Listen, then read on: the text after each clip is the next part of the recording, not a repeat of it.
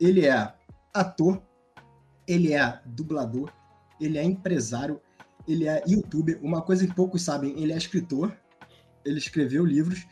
Além disso, ele é o Goku, o Bob Esponja, o Sam do Senhor dos Anéis, ele é o Robert Pattinson, ele é o Sanji, né? Já falei do Bear Girls, ele é o Cake Boys e ele é. A gente vai perder uma hora e meia falando de tudo que ele é. A gente tá aqui hoje que talvez o dublador é, número um, talvez a referência da dublagem aqui no, no Brasil, é o Wendel Bezerra. Olá! Tudo bem? E aí, gente? Tudo tranquilo? Obrigado aí pelo, pelo convite. E, e é isso, minha vida é essa correria, essa loucura toda aí, mais um pouco.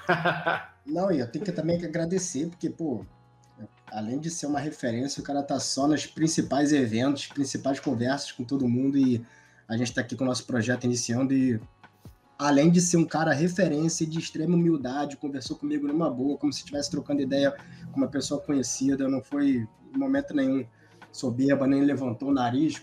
Ele poderia, ele pode, porque ele pode fazer isso. É uma das poucas pessoas que podem fazer isso. E não, o cara, pô, super humilde. Obrigado ainda por estar aqui com a gente, tá? Ele é o Goku, né, gente? Ele é o Goku, então. Cara, ele é o Goku, não só o Goku, você tem noção do que ele faz. Hoje em dia, eu acho que. Você vê anime, Wendel? Cara, eu não vejo TV praticamente. Quase o que eu vejo é, é o que os meus filhos estão vendo na TV, né? eles dominaram ali a TV. Uh, então, eu vejo futebol, mas um décimo do que eu via e um vigésimo do que eu, o que eu gostaria. então, cara, eu meio que não acompanho nada. Eu eventualmente, às vezes, eu consigo ver um filme, uhum. uh, mas ou é com as crianças ou é alguma coisa ligada a trabalho, sabe? Tipo, um filme que foi feito aqui no estúdio e que eu quero ver como é que ficou a dublagem. Aí eu vou lá, mas aí é tipo meia-noite, depois Entendi. que acabou o trabalho, as e é por trabalho também, né? Sim. E deve ser um saco, né, mano? Por exemplo, é, eu e o, e o Lucas, a gente trabalha muito com videogame. Então a gente recebe jogos antes e a gente tem que fazer crítica, resenha. E aquele negócio de você jogar por obrigação, você ver filme por obrigação, perde um pouco da magia, né? É, né? É, exato. Às vezes, quando eu vou, vou assistir, que nem eu, eu fui assistir um filme que, que a gente tinha, tinha dublado, né? E eu precisava assistir a esse filme. Então, eu assisti com, com o radar ligado em outra coisa, não na, pers na, na, na perspectiva assim de espectador. Uhum. Eu estava olhando sincronismo, interpretação, escolha de voz né? e tal. Então, é, acaba não sendo o prazer de assistir, porque eu adoro ver filme, cara. Eu adoro cinema. Eu, é uma coisa que eu sinto muita falta de ir ao cinema, de, de ver filme. Eu gosto de ter uma baita TV, gosto de ter caixa, eu tenho, porra, tem umas caixas de som assim ferrada na sala e tal, e não vejo nada. Quando você vê filme, você consegue. Um filme que não seja feito por vocês. É, você consegue reparar no filme de verdade ou não? Você fica não consigo na dublagem? Consigo, consigo desligar. Antigamente Consegue. não, hoje eu consigo. É claro que um tiquinho do cérebro percebe uma coisa ou outra, mas eu, eu consigo ver o filme. É só se tiver ruim mesmo, incomodando mesmo, aí eu tiro e vejo legendado. Mas é, eu prefiro ver dublado por, porque eu sou míope, então enche o saco ficar lendo. Uh, a legenda me incomoda um pouco, como eu não tenho inglês fluente a ponto de assistir sem a legenda, mas eu entendo bastante coisa. Então, quando a legenda vem num timing errado, errado que eu digo assim, às vezes é uma piada. A, legenda, a piadinha está escrita antes do cara falar, uhum. ou aquela frase de efeito, e não é nem culpa da legenda, porque existe um, um tempo de colocar na tela, um tamanho X, então a, quem está fazendo a legenda ali, às vezes tem que se adaptar ao que é possível. E, e a legenda, ela tem um negócio maldito, cara. Se você assistir uma coisa em português, o nosso papo aqui, se puser uma legenda, as pessoas vão ler a legenda. Mesmo ouvindo a gente, mesmo vendo a gente. Eu, eu não sei você, Wender, mas quando eu vou ver um filme é, brasileiro, né, nacional, às vezes, é engraçado que às vezes eu me sinto meio que não entendo o que eles estão falando. Não sei se pelo sotaque ou se pela velocidade, não sei se acontece com vocês também. Então, assim, em algumas situações de filmes brasileiros, eu, eu, gosto de botar uma legendinha mesmo. Sim. Mas então, mas se você reparar, você vai ver que você fica lendo.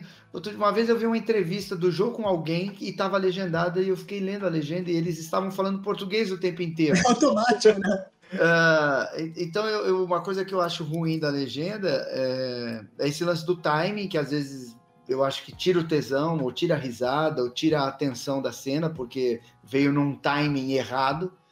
Uh, e, e, o lance de, de me tirar da tela.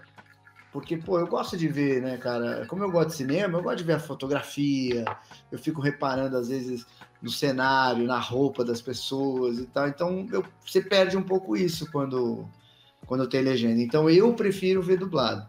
Só se tiver me incomodando, aí eu tiro. Aí eu falo, não, puta, não tá dando. E isso acontece, já aconteceu várias vezes. Eu tirar e falar, não, tá ruim demais, não tá dando para engolir, não. Mas eu consigo ver, assistir ao filme, mesmo assim, eh, eu conheço os dubladores, então eu conheço as vozes, mas eu não fico pensando na cara das pessoas, eu, eu, eu vejo mesmo, sabe, que eu embarco no, no filme. Tem alguma coisa que você prefira ver legendado? O que eu começo a ver legendado, aí eu não consigo trocar. Então, por exemplo, Game of Thrones, eu comecei a assistir legendado, e, e aí eu não, não consegui ver dublado. Que aí... mesmo, mesmo tendo uma interrupção, por exemplo, Game of Thrones era uma vez a cada ano. Sim. Então, entendi. Porque, uh, sei lá, você compra aquele personagem do jeito que você está assistindo. Então, quando entrava uma outra voz, virou outro personagem. E acho que o contrário também. Quando eu começo a assistir alguma coisa dublada, eu já comprei aquele, aquele produto daquele jeito. Se puser o legendado, eu vou falar, puta, tá esquisito, tá, tá, não é isso, não é assim e tal. Uh, então, eu, eu, eu, no meu caso é isso aí. Se eu começar a assistir legendado, eu vou ter que ver legendado até o fim. E se eu começar a ver dublado, eu vou dublado até o fim. Só se tiver ruim pra caramba, aí eu tiro. Entendi.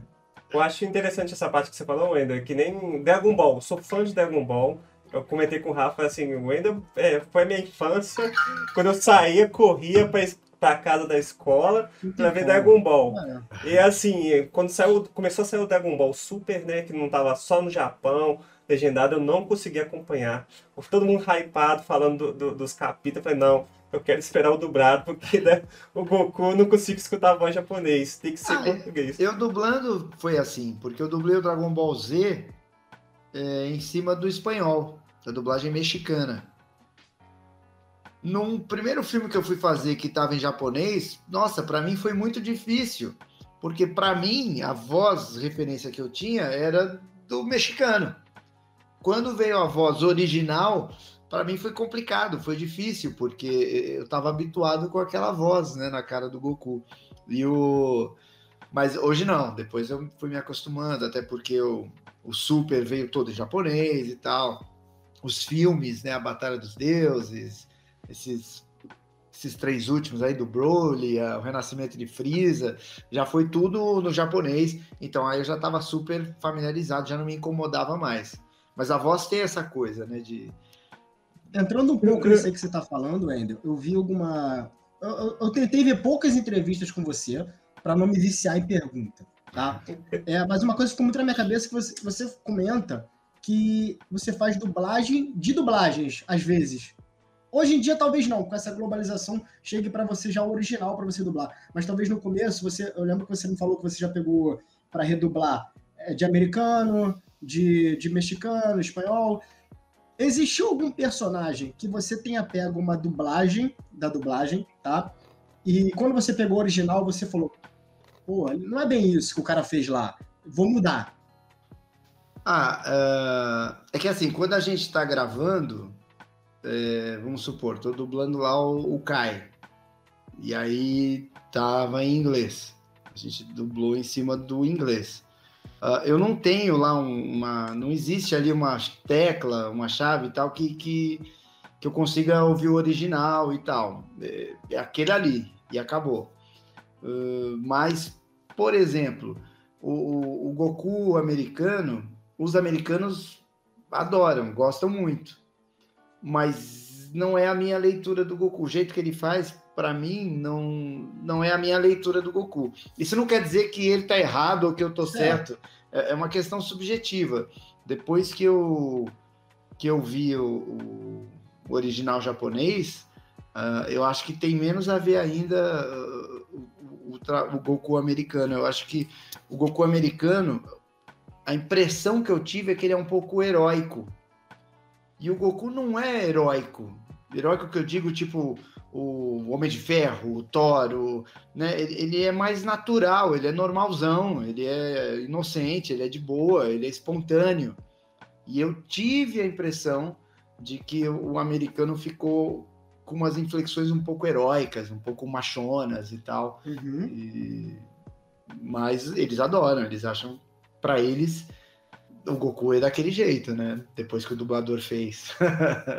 Não, é, inclusive uma leitura do Goku que a gente tem muito aqui, que tem, é, tem muito debate em Instagram, é que, cara, de herói o Goku não tem nada, porque o que ele quer, ele é um cara, se você parar pra olhar, ele é um cara super egoísta.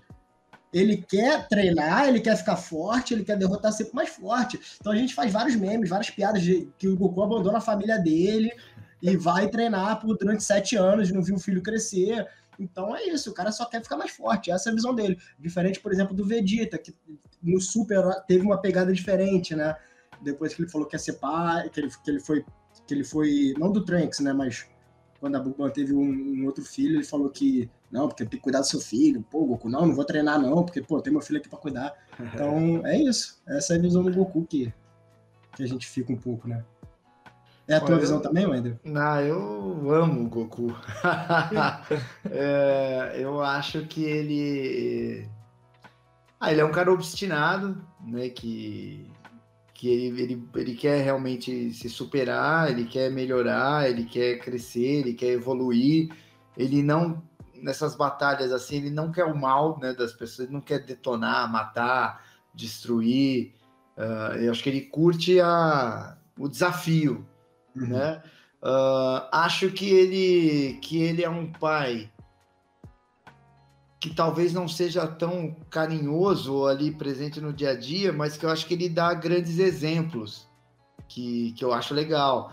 Né? Então ele dá o, o, exemplo de, sei lá, de amizade, de não desistir, de não ser preguiçoso, Uh, ele, ele, é um cara que ele, ele, ele, consegue agregar as pessoas, então às vezes ele pega porra, o Vegeta e o Freeza, que meio que odeiam ele e conseguem colocar os caras na mesma causa.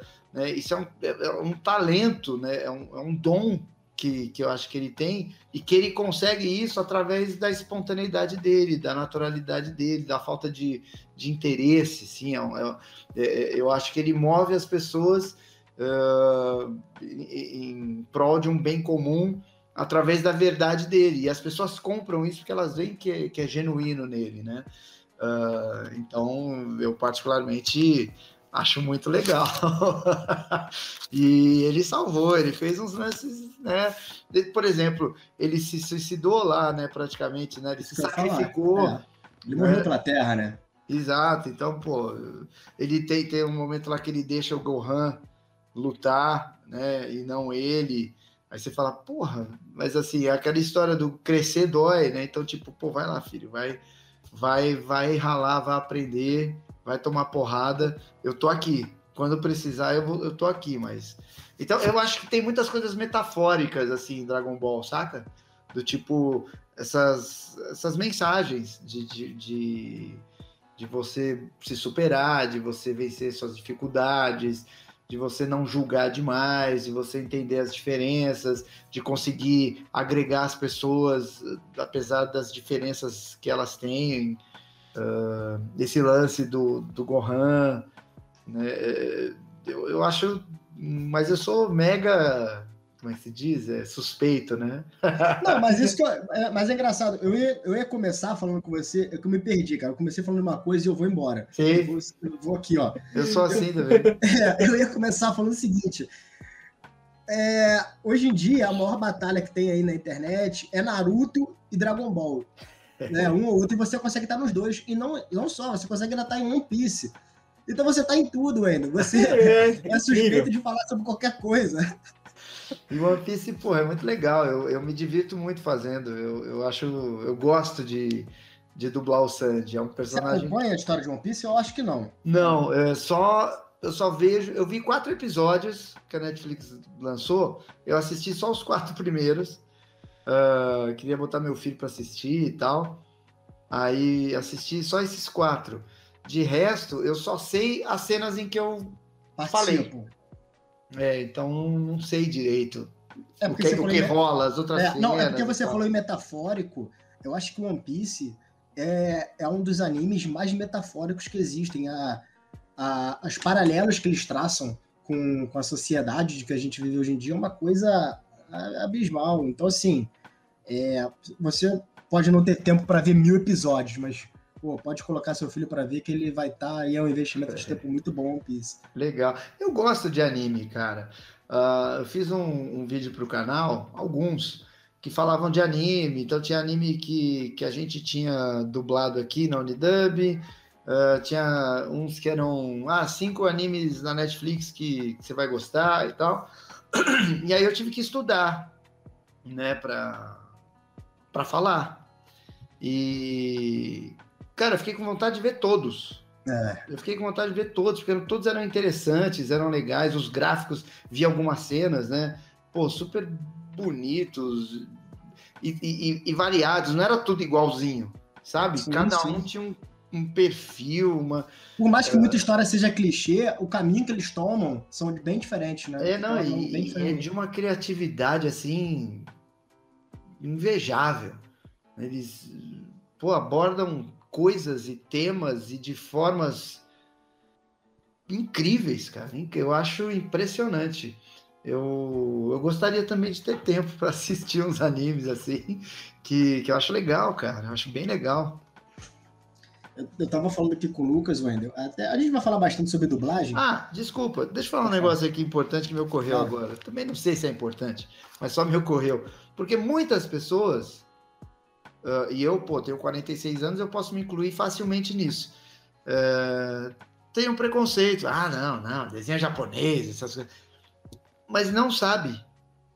Viu uma cena ou outra de alguma coisa ou outra, uma batalha do Cavaleiros do Zodíaco e tal. Hoje, pelo que eu vi, é muito diferente, é muito mais rico, é muito mais amplo, é muito mais profundo, é muito mais viajante.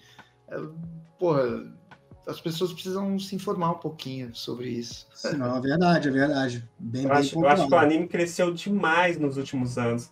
Então, assim, eu acho que o início do crescimento dos, dos animes foi com Cavaleiros, Dragon Ball. Dragon Ball é, é uma das principais referências de anime no Brasil. O Wendel tá em Cavaleiros também, sabia? Cavaleiros também tá, Wendel?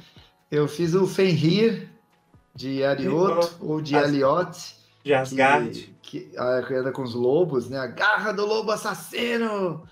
E fez o Bayern Cavalo Marinho. Então você tá em os, os três principais animes do Brasil que você está. Eu, eu era para ter feito um personagem maior, mas na época eu não podia, eu viajava muito a trabalho. E o Baroli, né, o Gilberto Baroli que dirigiu, ele me consultou porque eles tinham que entregar cinco episódios por semana. Então você tem que estar disponível para gravar. E eu não tinha como. Eu falo, putz, Baroli, eu tô fora às vezes três, quatro dias da semana. Então. Eu não sei se é antiético, mas tu pode falar que personagem é esse? Eu não sei. Eu não sabe, sei. Sabe eu imagino, assim, né, mas é um chutômetro. Eu nunca perguntei para ele. Uh, e talvez ele não lembre mais. mas é, talvez fosse o Shun, porque quem fez foi o Ulisses, meu irmão. Então, talvez ele tenha. Então, vou no irmão dele que tem o mesmo timbre e tal. Né? Mas, assim, é um, uma suposição minha. Não, certo. Não tenho essa informação. Aproveitando o gancho do Ulisses, eu estava conversando até com o Lucas antes de, de você entrar, Wender, que eu falei, pô, não, porque o Wender começou a trabalhar com 4 anos de idade. A Luca falou, quatro anos? É, não é assim, possível. Quatro anos? Como, Como alguém trabalha com quatro anos? Eu falei, não, cara, ele começou a trabalhar com quatro anos. Então fala um pouquinho da tua história, Wendel, pra gente, como é que foi esse teu início aí. Eu comecei com os quatro anos e eu nunca mais parei. Porque às vezes tem gente que fez um negócio, né, quando era criança, porque, sei lá, surgiu, pintou, aconteceu e tal. Uh, eu nunca mais parei de, de trabalhar. É... eu sou filho mais novo, né? Quando eu nasci, meus irmãos já faziam teatro, publicidade, uma coisa ou outra assim. E, e aí meu irmão foi chamado lá para um, um, um teste lá para uma peça de teatro, que era uma baita peça, era com a Bibi Ferreira, Francisco Milani, direção de Jane Rato, uh, texto do Chico Buarque de Holanda, era uma mega produção. E aí quando minha mãe levou lá meu irmão, eu tava junto, e aí falaram que eram duas crianças né, na, na, peça. Na verdade, eram duas. Aí ela falou: Ah, tem um pequenininho aqui. Aí precisava falar duas falas. Eu falei, eles acharam bonitinho e tal. Falaram: Ah, tudo bem? Tudo bem, tudo bem para a senhora? Tudo. Aí comecei a fazer a peça. Uh, aí a partir dali eu brincava né, nos bastidores, eu imitava os atores, decorava as cenas, então eu, eu refazia as cenas lá no, no nos bastidores ali, nos camarins e tal, na coxia. E, e aí já começou uma graça, já começaram a fazer uma coisa aqui, outra ali. A, a, a primeira vez que eu dublei alguma coisa, eu tinha cinco anos de idade. Uh, e aí, a, aos seis anos, me, eu fui fazer um teste para uma peça de teatro, só que aí era o protagonista da peça. E Aos seis anos. É, seis anos. Ele cantava, dançava, não saía de cena e tal. E na verdade saía, mas muito pouco. Saía uma ou uhum. duas vezes só. E aí fui lá fazer o teste. Um monte de criança de 10, 11, 12 anos. Mas o personagem tinha seis. Mas é, você não vai pôr uma criança de seis anos para estrelar uma peça de teatro. Né? Não, não vai dar, não vai segurar. Só que eu passei no teste, o pessoal acabou me escolhendo. Então, com seis anos, eu estava estrelando uma peça de teatro. E, e, nesse elenco tinha umas 20, 25 pessoas. E aí, a partir dali, começaram a me indicar para tudo, porque eu fazia bem. É, tudo então, super certo. Sim, aí a partir dali eu já comecei a fazer teatro outras peças adultas, outras peças, não sei o quê, aí rádio, uh, rádio novela, televisão, comercial, e daí nunca mais parei de dentre essas coisas dublagem. Só que lá para frente, sei lá, com uns 20 anos mais ou menos por aí, eu decidi que ah, que eu queria parar de fazer tudo e ficar só em dublagem e locução, enfim, trabalhar mais com a voz, que era o que eu gostava mais, era um ambiente que eu curtia mais. Mas é, então tô nessa desde os quatro anos e eu fiz absolutamente tudo, cara. Fiz teatro, teatro infantil, teatro adulto, uh, novela, cine, eh, TV, cinema, publicidade, rádio. Uh, fui Ronald McDonald, então que era uma área de shows e tal, que era muito legal e dublagem. Então já meio que fiz de tudo aí nessa. Você teve, nessa... Você teve algum insight? Tipo assim, não, dublagem é isso que eu quero. Teve algum papel que fez. Cara, é isso que eu quero para minha vida. Eu não quero mais ser ator. Não, foram várias coisinhas. Uh, então, assim, uh, dublagem era o que eu mais gostava de fazer, o que eu mais me divertia fazendo. Uh, mas, como eu estava no, no meio desde os quatro anos, e eu dei a sorte assim de sempre trabalhar com, com gente high level. Uh, quando eu estava em determinadas situações, por exemplo, sei lá, eu lembro bem uh, o último teste de publicidade que eu fui fazer. Uh, naquele dia eu decidi que eu nunca mais ia fazer publicidade. Nunca mais, entre aspas, né? A gente não sabe se amanhã alguém me chama para fazer é. um comercial, eu vou fazer. Mas eu nunca mais faria teste para comercial. Uh, eu nem fiz o teste, eu fui embora antes. Tava aconteceu, lotado. Mas aconteceu alguma coisa que você. Putz, aconteceu que tinha um monte de idiota em volta. Depois uh, estressado. Não, é porque assim, o que acontece? Uh, nesse meio assim televisivo, as pessoas querem aparecer. E todo mundo quer contar vantagem. Então eu ficava ouvindo umas groselhas ali, eu sou muito quieto, assim, eu vou nos lugares. Uh... Só observa. Eu sou super comunicador e tal, não sei, não sei o quê, mas eu não sou o cara que chega conversando com as pessoas. Eu fico no meu cantinho quietinho. Aí depois, se faz amizade, se não sei o que e tal, aí eu desenvolvo. Então, eu não chegava conversando com as pessoas no teste, eu pegava o texto e ia estudar o texto tal, não sei o quê. E aí, um ou outro vem falar, um ou outro vem conversar e tal. E aí, cara, você vê as pessoas mentindo, contando vantagem, dizendo que fez isso, que fez aquilo, que vai fazendo não sei o quê. Que...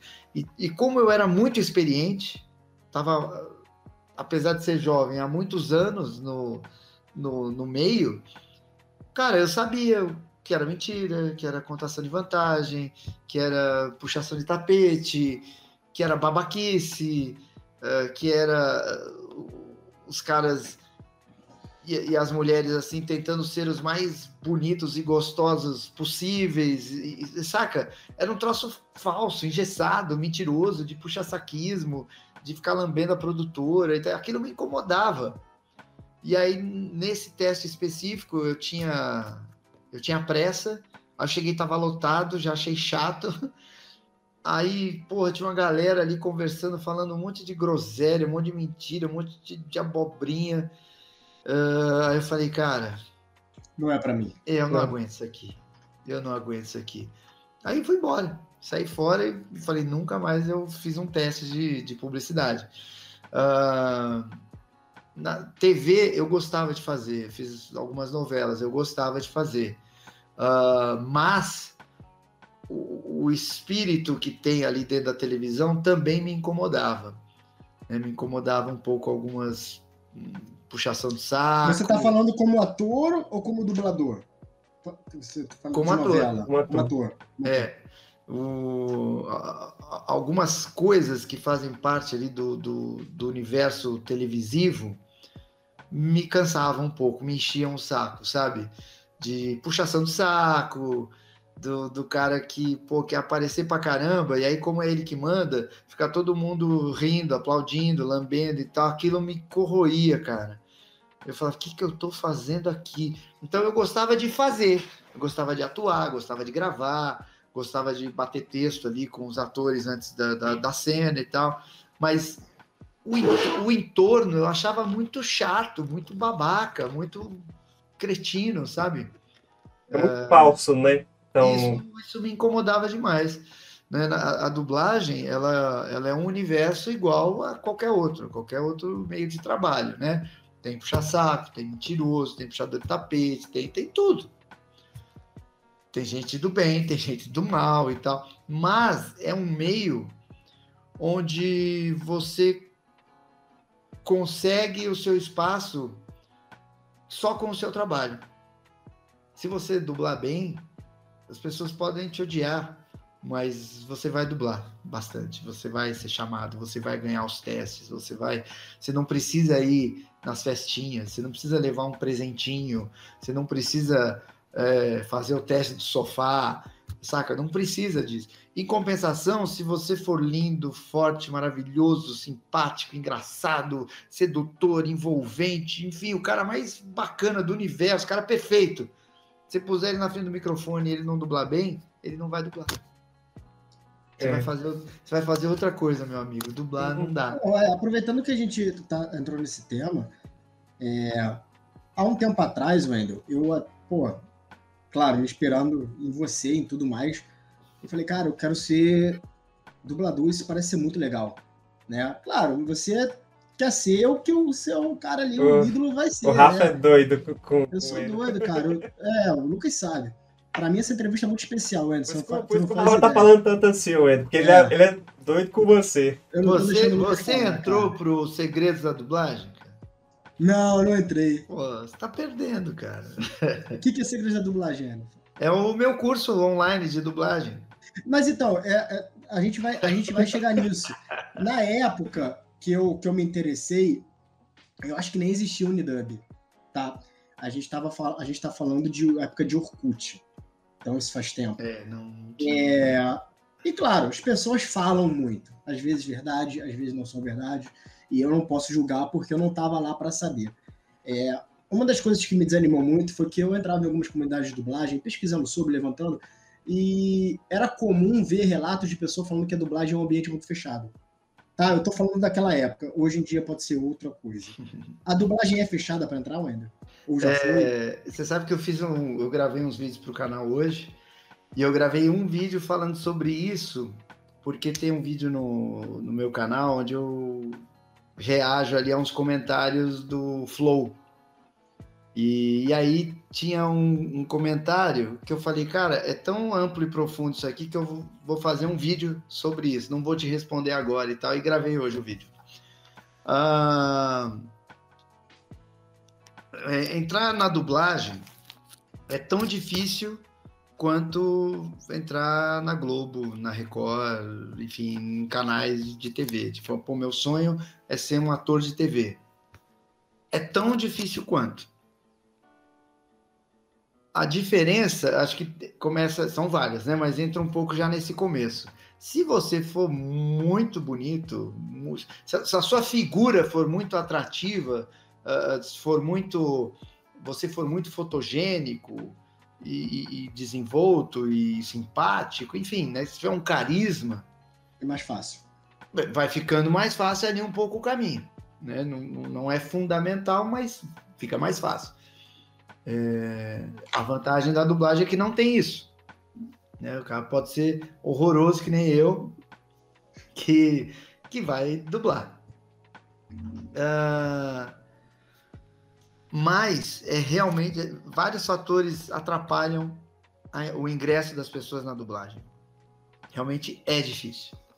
E, e são várias coisas que, que vão atrapalhando. Uh, um, que é uma coisa que eu já ouvi reclamarem de mim por falar isso, uh, mas assim, a, a técnica de você dublar e interpretar, sincronizar e interpretar, é muito difícil. Tipo, parece fácil. Eu consigo entender que as pessoas achem fácil. É só você falar junto lá com o cara, né? Vai falando, vai encaixando. Não é uma brincadeira do TikTok.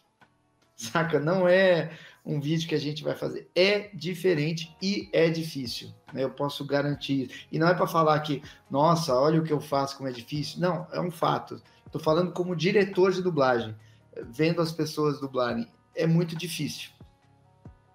Uh, mas tudo bem, as pessoas podem aprender a dublar. Só que como é que a gente trabalha? A gente trabalha num, num, numa velocidade de produção muito alta. Então, quando alguém começa a ter uma oportunidadezinha, ela precisa ser razoavelmente ágil. Porque se emperrar, se travar, se não desenvolver, se a voz não sai, se passa 10 vezes e a pessoa não entende, nunca mais vai ser chamado. É, o mercado come, né? Não tem jeito. Então, o, o que, que a maioria das pessoas acaba fazendo? Pô, não me deram chance.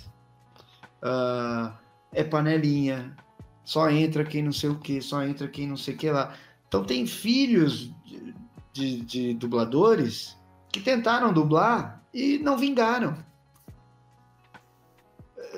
Por quê? Porque não conseguiu dublar. Apesar do pai ou da mãe colocar, ajudar, dar oportunidade, fala com as pessoas, ele até teve uma facilidade, vamos dizer assim, porque teve mais oportunidades, mas tem uma hora que todo mundo fala, pô, não dá, amigão.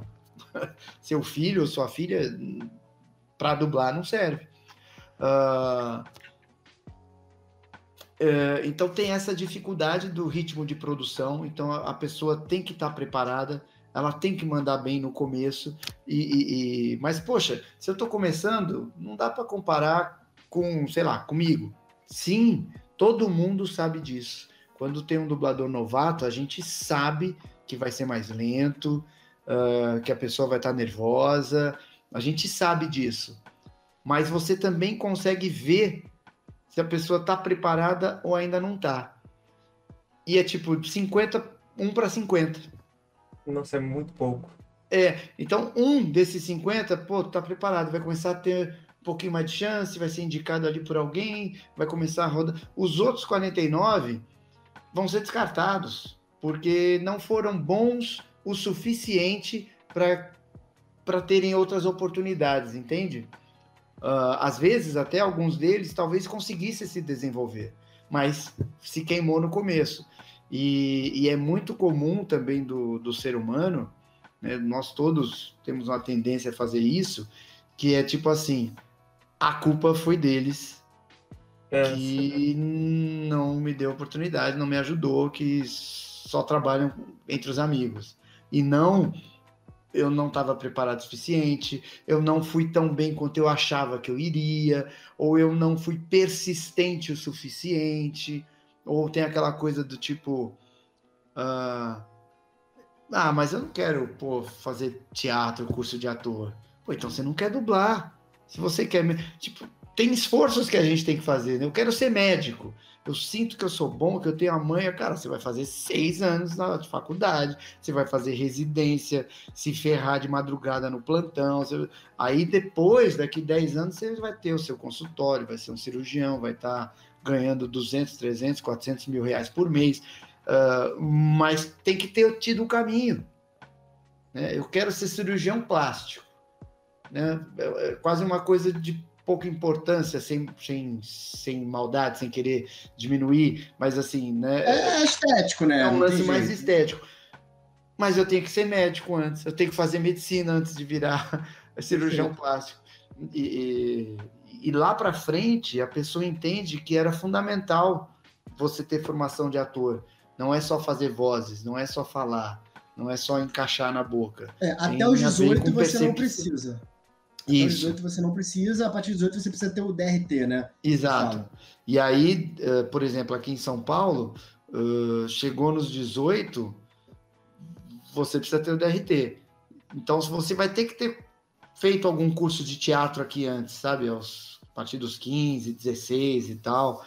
E é putz, é, é, é, transformador. A gente tem também uma visão meio que, ah, teatro é subir no palco, ficar interpretando. Não é só isso. Tem a ver com desenvolvimento de psique, entendimento de, uh, de características de personagens, descobrir nuances que você pode dar ou não, aprender a desenvolver a voz, a respiração, usar o corpo a seu favor. Então você aprende um monte de coisas que quando você vai dublar, você está pronto. Você está com muito mais informação do que alguém que só dublou.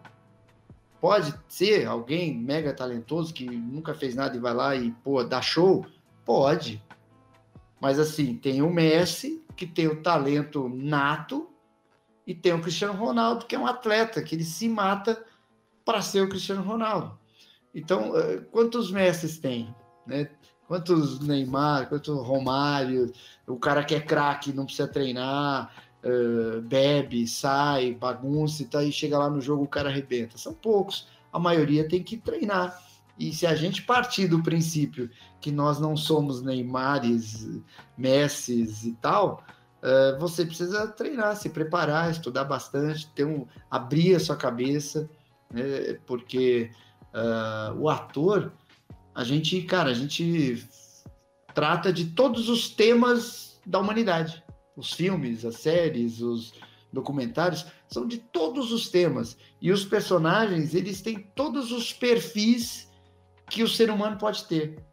Então, quanto maior conhecimento, maior preparo você tem, uh, muito provavelmente. Mais pronto você vai estar, né? Exato.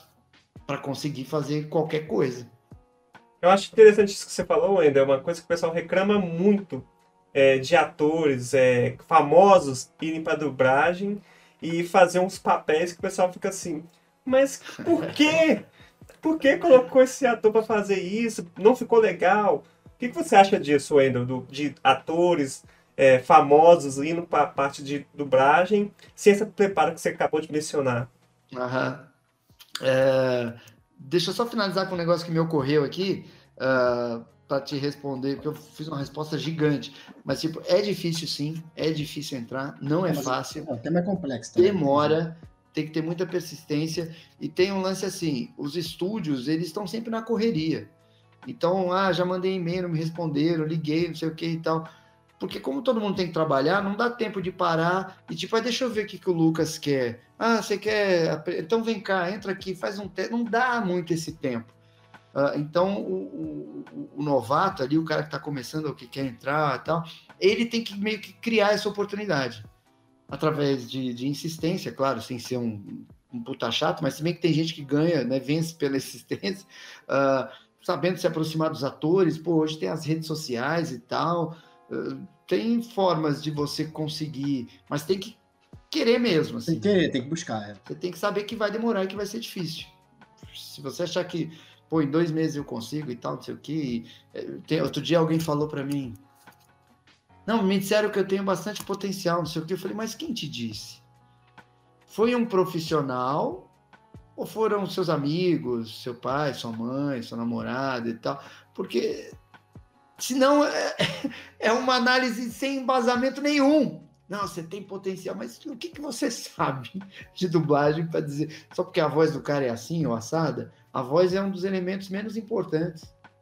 Né? O principal é, é interpretação, é foco, percepção, sensibilidade, dicção. Tudo isso vem antes da tua voz. É, é, mais importante. Então, às vezes, o cara tem uma voz bonita, ou uma voz. Tem gente que fala, ah, ela tem voz de desenho animado, que tem uma voz bem fininha, agudidinha mas isso não quer dizer nada. Se ela não conseguir é, é, colocar essa voz a serviço de todo o resto, não adianta, né? É uma é um, uma Ferrari sem freio, não adianta.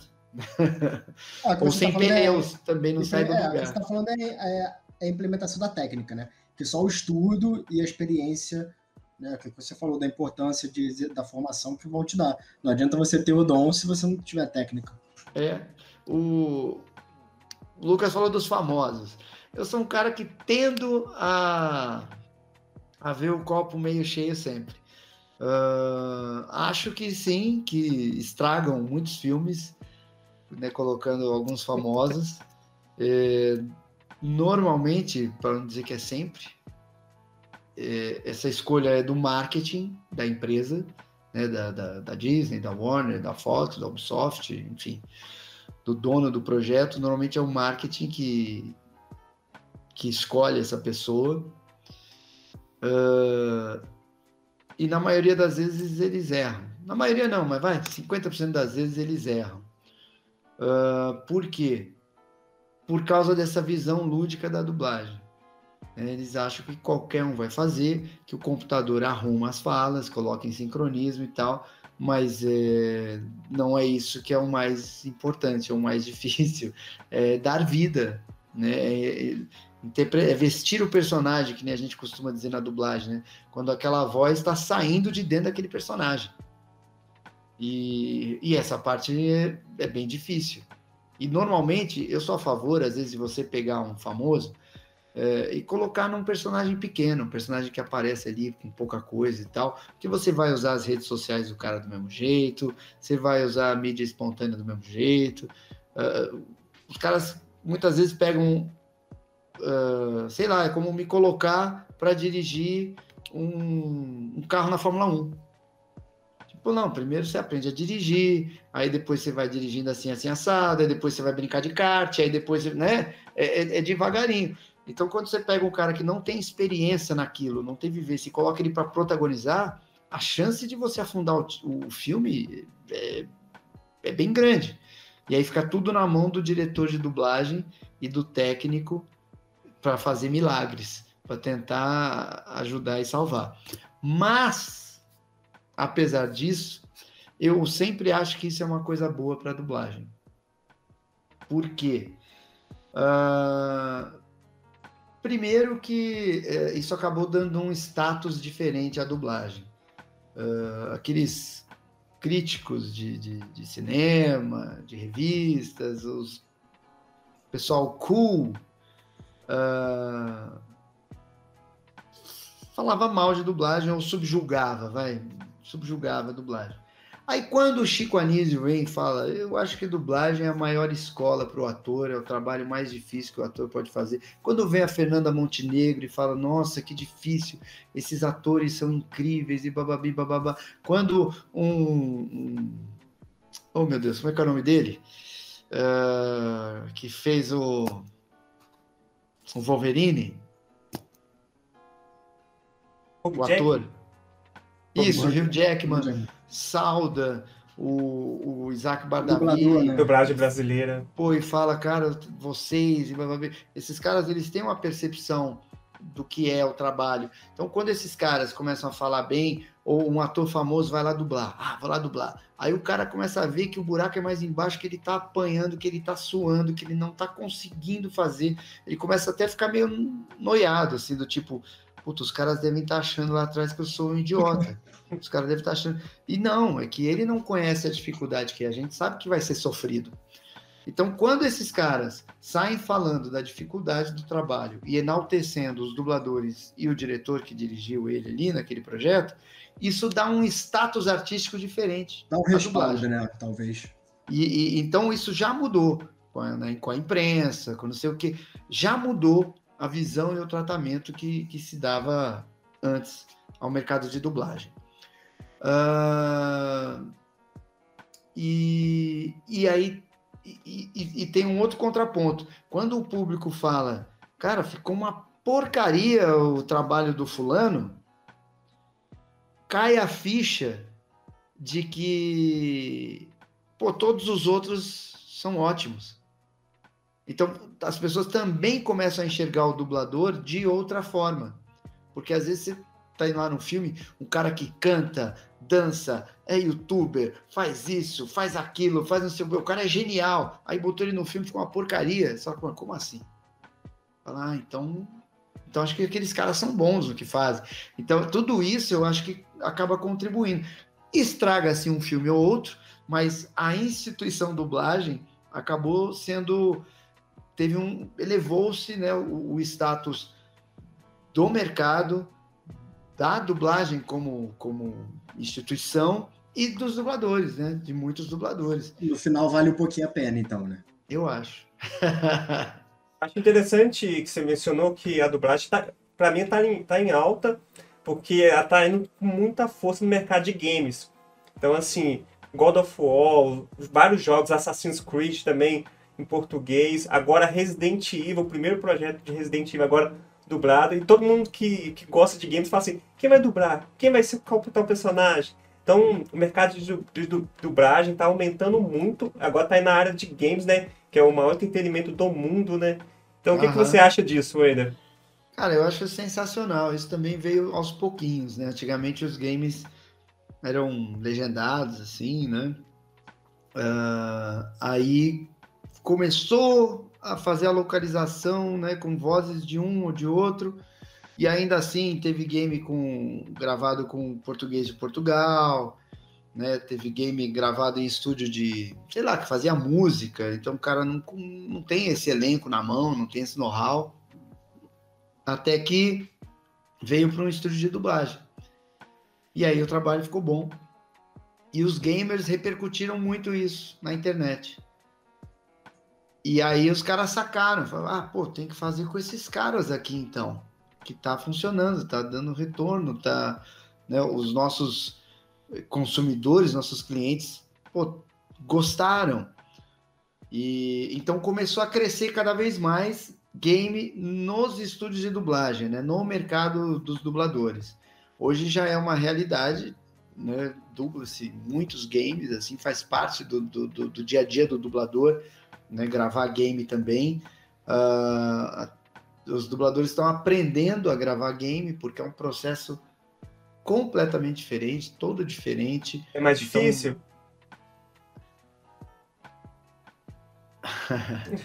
é mais difícil. Eu acho mais fácil. Eu, eu, pra, eu fazendo, eu acho mais fácil fazer um game do que dublar um filme. Uh, mas aquilo que a gente estava falando, a dublagem tem a parte do sincronismo labial que é difícil, dá trabalho, é, é bem complicado, não é todo mundo que consegue ver nuances da boca e tal. É, então, em tese, o game não tem imagem, só tem uhum. o som. Então, vai ter gente que, que vai achar que é mais fácil. Quer dizer, que vai achar que, que é mais difícil e tal. Vocês dublam sem imagem? Sem imagem. O, o game. Ué, você game não é sabia. Você tem só o som. Você ouve a fala do cara e repete depois em português. Mas então, e assim, só o som que eu digo são só as falas do cara. Você não, não tem a réplica. Muito mais difícil. Ah, é impossível saber o que está acontecendo. É. é, exatamente. não tem o, o, texto, só tem o texto do teu personagem, não tem a rap, não é um texto corrido que você vê o que o, cara falou antes, o que vai falar depois e tal.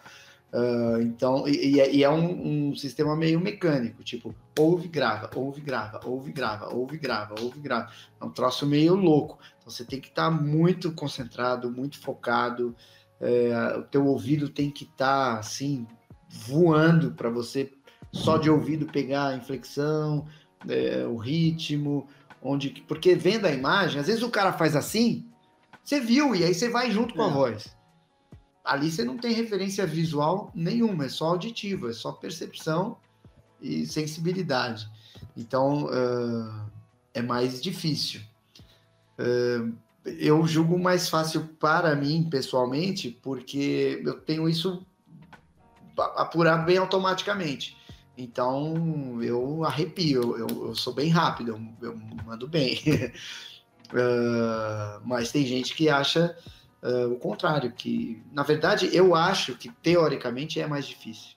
É mais fácil para mim, eu pessoalmente, mas de maneira geral eu acho que é bem mais difícil, porque você não tem referência de texto, você não tem referência visual, uh, é muito percepção, sensibilidade, ouvido é, é complicadinho.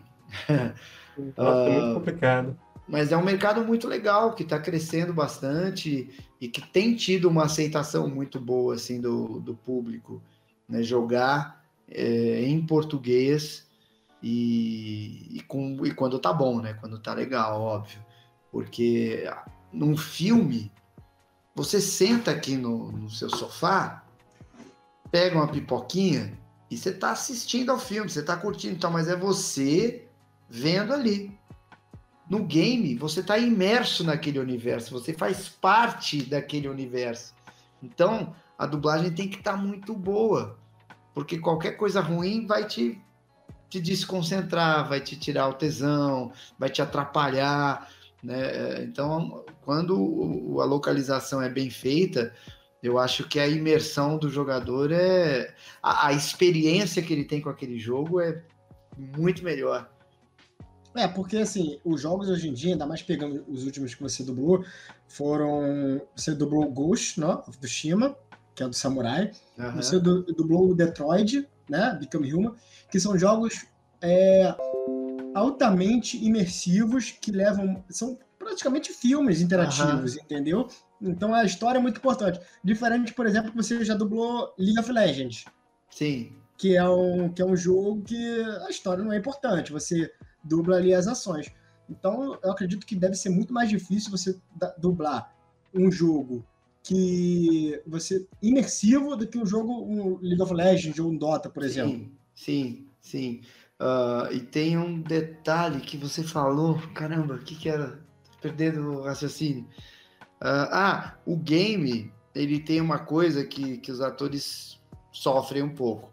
Então, os games de ação, né, que tem guerra, coisa assim, até o próprio Tsushima, é, tem muito grito, tem muitas sequências de grito, porque são guerras, são batalhas e tal. Então, vamos, isso, uh, você fazer uma sequência de falas gritadas por uma hora, cara, você tem que ser bom de garganta ali, porque uh, eu fiz um game, eu não vou lembrar o que que era, que é, depois de um tempo eu tive que parar, tomar uma água, fazer exercício e tal, porque eh, a parte gritada era para gritar. E como é, é, é, isso que a gente, quando a gente tem o visual, uh, o público compra mais, né? Agora, se ali é só imersivo, então a morte tem que ser morte. O desespero tem que ser desespero. E aí, para fazer isso, obviamente, a gente vai ficando rouco e tal. É, com certeza, o cara que fez lá também ficou, uh, porque precisa. E o game tem muito isso, assim, de gritos, é, coisas gritadas, aí morte. Aí, pô, o cara morre de 20 formas diferentes. Aí o outro arquivo é. Ah! Aí o outro arquivo é. Tudo isso você vai gastando a garganta e tal. Uh, num filme, normalmente tem uma ceninha só, você fez aquela ah. ceninha e acabou. No game é, são, são várias vezes. E, e, e o volume, né? O, um filme de duas horas, 100 minutos aí, é, a gente demora 20 horas, 22 horas de estúdio para fazer. Um game, às vezes são 200, 300 horas de gravação. Então, um game como o Ghost of Tsushima é do tamanho de 20 filmes, de 30 filmes. Nossa! É um volume bem pesado e puxado, com muito mais gente. É um trabalho bem complexo. O... Você, você falou da, da parte da estridência da voz, você precisa gritar. Aí eu paro e penso, é, a dublagem fisicamente é um trabalho muito desgastante? Você consegue, por exemplo, não sei qual é a rotina de um dublador, não sei, 6 horas, 8 horas. É, é, é muito desgastante? No, você, você consegue dublar um dia e no dia seguinte estar tá lá de novo inteirão ou não? É... Sim, sim, é bem, é bem. O dublador que dubla bastante ali o dia inteiro é, é bem cansativo, porque sei lá, tem, eu dublo, eu, eu, na maioria das vezes eu dublo em pé, dependendo do que é, eu prefiro gravar em pé, porque às vezes vai exigir ali de mim uma entrega maior. Uh, mas mesmo em pé ou sentado, são muitas horas, são muitas horas gravando. Então, fisicamente tem esse desgaste. E o desgaste vocal, né, que você vai tendo ao longo do dia, normal, natural, mais o desgaste mental, que é esse que é o pior, porque você tem que raciocinar demais o tempo inteiro. Uh, né, ali para dublar você tá lendo um texto, interpretando ele, encaixando na boca do, do personagem ali, no ritmo que ele fala, da forma como ele fala, uh, decorando as pausas, mudando texto, percebendo, ouvindo uma língua aqui, falando a sua. É, são muitas informações acontecendo ao mesmo tempo e você tem que administrar isso parecendo que, que é fácil. Né? Não dá para parecer que você está desesperado, ou que você está atrapalhado, ou que você está nervoso, ou que você está perdido. Tem que parecer que você está com total domínio quando você grava, né? A sua voz tem que sair, apesar de você estar tá desesperado por dentro, a tua voz tem que sair tranquila, né? Se é uma comédia, por exemplo, e tal. É, eu imagino também que. Desculpa te cortar, tá, Wender? Eu imagino também que também depende da dublagem. Eu imagino que você fazer. O Goku é diferente de você fazer o Bob Esponja, por exemplo. Sim, sim, sem dúvida. Sem dúvida. uns trabalhos vão te desgastar mais do que outros, mas a, a maior parte do desgaste é mental. Porque é isso, você o teu cérebro tá funcionando o tempo inteiro. Né? É, sei lá, posso falar uma bobagem monstruosa aqui, mas sei lá, um, um corredor, o desgaste dele é, é, bem mais físico do que mental. O mental acho que é na parte do controle, né, das emoções, né, do nervosismo e tal, não sei o quê. Mas o, o dublador a gente fica pensando muito o tempo inteiro enquanto tá, tá fazendo. Então é bem desgastante. Você dublar 6, 8, 10 horas num dia, realmente teu cérebro já está fritando. Uh, mas no dia seguinte meio que tudo bem, porque como você está acostumado, já é um exercício que você faz todo dia, né? Que nem eu, sei lá, vou para academia, no dia seguinte eu tô quebrado o cara que faz sempre ele já não está tão quebrado. Você né? faz exercícios uh, diários de voz, assim, de. Uh, não sei. Não, não faço muito. Na verdade, quase nunca fiz. Mas hoje em dia eu dublo muito pouco. Eu gravo muito pouco. Às vezes as pessoas, né, tipo isso que vocês brincaram, pô, você tá em tudo e não sei o quê. Mas o Cavaleiros foi lá atrás, o Dragon Ball foi, foi faz tanto, tanto tempo, o Naruto já faz tempo. Então, então hoje é One Piece, que é a coisa mais recente, assim, vamos dizer, que eu, né, que eu gravei de, de anime. Mas muitos filmes é, são coisas antigas, porque hoje eu tenho que administrar a empresa, né? Como dono da Unidub, eu tenho que, que fazer o trabalho aqui de, de, escritório, de gerenciamento, de gestão e tal. É, tem o canal no YouTube, que eu tenho que gravar os vídeos, a gente prepara os vídeos e tal. Tem o curso, né, que, que eu tive que montar o curso, fazer o curso, gravar o curso. Todo, todo mês tem um encontro em live com os alunos né, que, que finalizaram o curso e tal, com aulas novas. A gente, eu vou gravando também vídeos, né, gravei um, postei uma aula ontem, eu acho, ontem ou anteontem, é, com uma fonoaudióloga. É, então a gente está sempre construindo conteúdo para o curso, para o YouTube. É, aí, eventualmente, eu dublo, dublo pouco, mas eu dublo. É, né, tenho aqueles personagens que não morrem, né? É, tipo o Bear Grylls está aí no ar, sei lá, 15 anos. O Cake Boss está aí no ar, sei lá, também 15 anos. É... O, próprio Dragon, o próprio Dragon Ball está sempre se atualizando com o Exato, o One Piece você ainda coisa. tem mil episódios para dublar. Você sabe, o Bob né? Esponja, sim, se Deus quiser. O, o, Bob Esponja né, também faz 21 anos que eu dublo e, e não param de produzir. Então, é, mas eu dublo bem pouco, eu não dublo como um dublador normal, ou como eu já dublei na vida. Eu dublava Entendi. tipo isso, 8 horas por dia, 10 horas por dia, gravava direto. Uh, hoje em dia não. Às vezes eu fico. Sei lá, às vezes pode acontecer de eu ficar um mês sem dublar. Certo.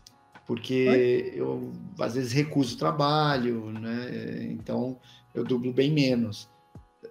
Mas essa semana eu fiz um exercício que a eu gravei esse vídeo com a Mirella, que é a fonoaudióloga, né, para colocar lá para os alunos.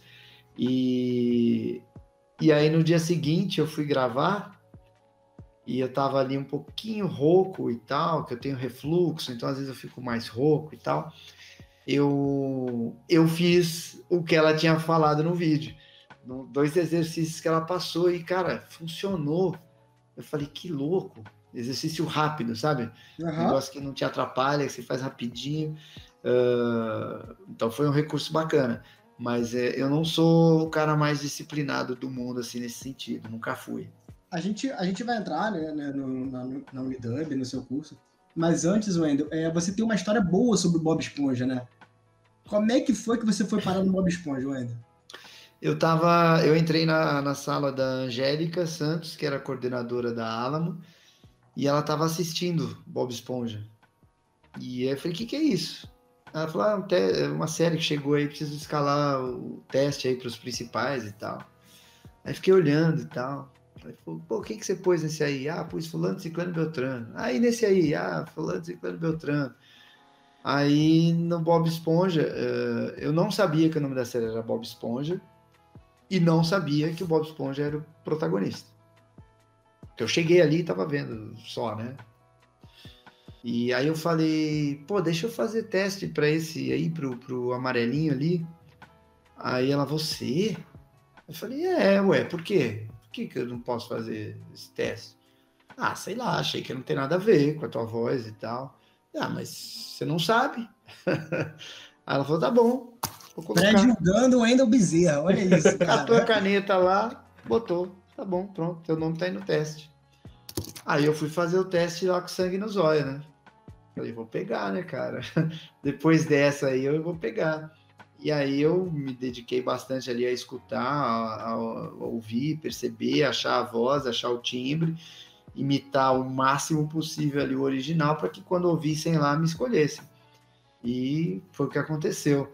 É, ou seja, aquele lance que a gente estava falando de oportunidades eu não ia ser chamado para aquele teste, né? Uh, e mesmo que eu tivesse aparecido ali, ah, o que, que você está vendo aí? Ah, é uma série aí que chegou, tem que escolher. Eu poderia falar, ah, legal, e ir embora. É, é. Mas eu me, me propus. E aí, quando chegou o teste, um teste de dublagem, a gente costuma fazer, cara, em 10 minutos. A gente faz bem rapidinho. Eu fiz em 40 minutos.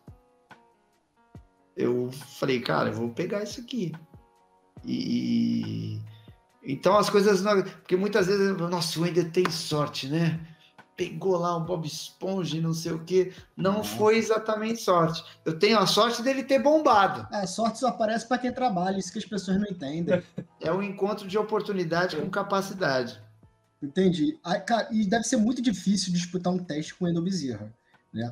Mas aí, aproveitando isso, teve algum teste que você fez, não conseguiu, você falou, caraca, eu queria muito esse personagem, mas não conseguiu? Ah, assim, a esse ponto de eu pô, que droga e tal. Não. Uh, não. Você já ficou chateado de ter perdido algum teste? Claro, chateado todo mundo vai ficar. Você fez o teste, não passou, mas algum que te chamou mais atenção, que você, pô, esse aqui não me mexeu um pouco mais comigo. Não que eu lembre. Uhum. Uh, eu, eu, eu sempre peguei muitos testes, né? Eu fico mais chateado, assim, é, quando eu vejo algum ator, algum filme que eu dublo, algum ator que eu dublo e tal, e aí de repente foi feito no Rio, e aí tem outra voz, eu falo, porra, eu queria ter feito esse filme, se fosse aqui em São Paulo teriam me chamado. tem tal. essa rixa mesmo, cara, de Rio e São Paulo? Não, não é rixa, mas assim, é, rixa? é, o, é o elenco, né? É, tipo, é muito mais fácil eu chamar alguém aqui de São Paulo para gravar aqui no estúdio do que eu chamar alguém do Rio de Janeiro. Né? Então, não, não, não, não, acho que não, não chega a ser rixa. É o, o funcionamento do mercado, né? Hoje em dia, até com algumas gravações remotas, isso se abre um pouco. Como eu gravei algumas coisas para o Rio de Janeiro recentemente, para estúdios diferentes e tal. Foi uma, uma experiência bem legal. Mas é, não chega a ser por mal nem nada assim. Porque às vezes você entra lá na. Tem um ator. Aí você vai ver, deixa eu ver quem dublou. Aí o dublador carioca dublou 10 filmes, o dublador paulista dublou 10 filmes. Então, você estando em São Paulo, vou chamar o paulista. Você estando no Rio, não é nem por uma por um bairrismo. Referência, é mais logística mesmo, né? É, a não ser alguns atores, né? Por exemplo, uh, sei lá, o Samuel L. Jackson. Você vai encontrar, sei lá, dubladores paulistas que já dublaram ele. Mas não dá para comparar com o Márcio Simões, que dublou 50 vezes o cara. Certo. Ou Will Smith, né? esse tipo de, de coisa. E, e, hoje, cada vez mais, eh, Rio e São Paulo têm se integrado, acho que por causa muito das redes sociais e tal. Então, tem sido razoavelmente comum ter dubladores paulistas gravando para estúdios cariocas e, e vice-versa. Eu quero saber para onde vai o Batman, de Robert Pattinson. É, é, o trailer, quando eu fiz, foi na, na Delarte, né? Você fez o trailer, né? Sim, foi na Delarte, lá no Rio de Janeiro. Então eu imagino que o filme também vai ser feito na Delarte. Mas se eu vou dublar o Batman, eu ainda não sei. Não está garantido. Ah, não, porque uh, nada impede que um gringo peça teste de voz. E aí esse gringo julgue que a sua voz ficou melhor. Aí não importa se eu dublei 11 vezes o cara. Vai importar o que o Johnny Walker decidiu. Uh... É menos provável? É, é menos provável. Porque eu dublei os últimos seis filmes dele, ou sete, fui eu que dublei. Uh, o Tenet, que é da Warner, fui eu que dublei. Então, existe uma chance muito maior para que isso aconteça, mas nada impede que, que dê a louca lá em alguém da Warner e que decida de outra forma. Então eu nunca conto com o ovo na galinha, né? Entendi. É, vamos agora para Unidub. Você tem um estúdio, você cria um estúdio de dublagem. O que é exatamente a Unidub, Wender? Porque a, quando você lê, você parece, pô, Universidade da Dublagem. Então parece que é realmente o centro da dublagem. O que é a Unidub? É, essa é uma coisa que existe muito essa confusão, assim, é... infelizmente. Porque a Universidade da Dublagem era um curso de dublagem é... do qual eu fazia parte e, e não faço mais, né? Não, não, não dou aula, não sou sócio, não sou nada. E a Unidub é um estúdio de dublagem. Então já são coisas diferentes. Só que elas estavam atreladas no começo, hoje não estão mais. Então Entendi. elas de fato são coisas bem diferentes. diferentes. A universidade é um curso e a Unidub é um estúdio. E, e elas não, não têm mais uma coisa a ver com a outra. Uh, a Unidub é um estúdio de dublagem que nasceu em função do meu descontentamento com o mercado eu não gostava mais assim do modus operandi uh, dos estúdios. Eu sentia falta de um, de um trabalho mais com mais tesão, com mais paixão, com um pouco mais de. É, não é manual, mas um pouco mais artístico, menos fábrica de, de, de parafuso, sabe? Uhum. E então foi com esse sonho que ela começou. Uh, e com a minha insatisfação. Eu buscava me sentir feliz com aquela profissão que eu gostava. E quando eu estava já não me sentindo tão feliz, começando a achar que não fazia sentido, é, eu podia simplesmente reclamar e, e beleza, ganhar o meu dinheiro, ou fazer o que eu fiz, que foi tentar montar um estúdio. E, e foi assim que começou. Graças a Deus deu certo. A gente foi de um cliente passando para dois, de dois passando para três, de três passando para quatro. Ninguém abandonava a gente ou trocava a gente. Então, de um estúdio passou a ter dois, de dois passou a ter três. Aí precisa de mais diretor, de mais e, e, e hoje a gente, enfim, é um estúdio muito bem estabelecido, muito grande em São Paulo, assim, acaba sendo um dos principais players né, do, do, do mercado. E, e isso é, é, muito é muito gratificante. Mas é uma loucura insana, assim. Por isso que eu dublo pouco e dirijo pouco, porque ajudar a tocar isso aqui junto com a equipe é, Você é tá um sozinho na, na direção, Wendel? Do. Unidub? Da, como empresa? É. Sim. O, a minha mulher, ela é minha parceira, né? Então ela é a segunda no, no, no, comando aqui, né? Na hierarquia.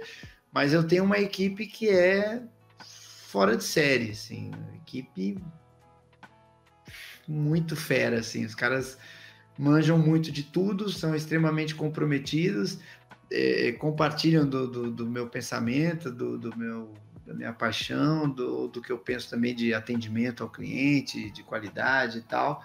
Uh, então é uma galera que quase que que eu só observo. Mas é, é, na verdade é bastante coisa, a demanda é grande. E agora vocês têm curso também? Na verdade, nós não. Sou só eu. Eu tenho o Desvinculado curso... da Unidub. Então. Exato. É o curso certo. do Wendel, né? Que, que nasceu na pandemia. Porque eu era um pouco cético assim a curso de dublagem online né? Para mim era um negócio que não, não dava liga, não fazia sentido. Mas aí quando veio a pandemia, e aí eu como, como estúdio, a gente teve que aprender a gravar remotamente, né? O diretor na casa dele, o dublador lá não sei o que e tal, uma loucura. Quando eu comecei, quando a coisa começou a funcionar, eu comecei a perceber que certas coisas são possíveis. E aí entraram várias questões. Então, uma era isso, de perceber que, olha, dá meio que para dar aula, de certa forma. Aí a segunda coisa foi um lance assim de que a gente já discutia bastante, assim, eu e a Aline, né, que é minha mulher, sobre legado, né, de, de, de deixar um legado, porque quando eu comecei a dublar, é, a gente dublava junto. Então eu dublava do lado dos caras mais feras possíveis e imagináveis, e eu ia aprendendo ali com os caras no dia a dia, nos detalhes, nas coisas que aconteciam, uh, na generosidade deles, às vezes, né, de me explicar, de me ensinar, de me mostrar uma coisa ou outra ali que estava errada e tal. Uh, e aí hoje, todo mundo gravando separadamente, é, você não tem mais a referência. Você não tem, você não vê, uh, ninguém me vê dublando. Vê pronto. Não vê como é que eu faço. Não vê como é que o Briggs faz como é que o Reginaldo Primo faz, como o Marcelo Pissardini faz, como o Yuri Chesman faz, ninguém vê. Então você está meio órfão ali, você está meio sozinho achando o seu jeito de fazer. Os diretores muito bons e, e generosos são minoria, então muitas vezes você está entregue as traças ali, tentando fazer o teu melhor do jeito que você acha que é. Sem feedback. Exato. E aí, cara, o que, que eu percebi? tem que pensar nas palavras aqui. Uh, tem muito curso ruim que você vai, em vez de você aprender a, a fazer pão com o. Poxa, eu esqueço o nome de todo mundo.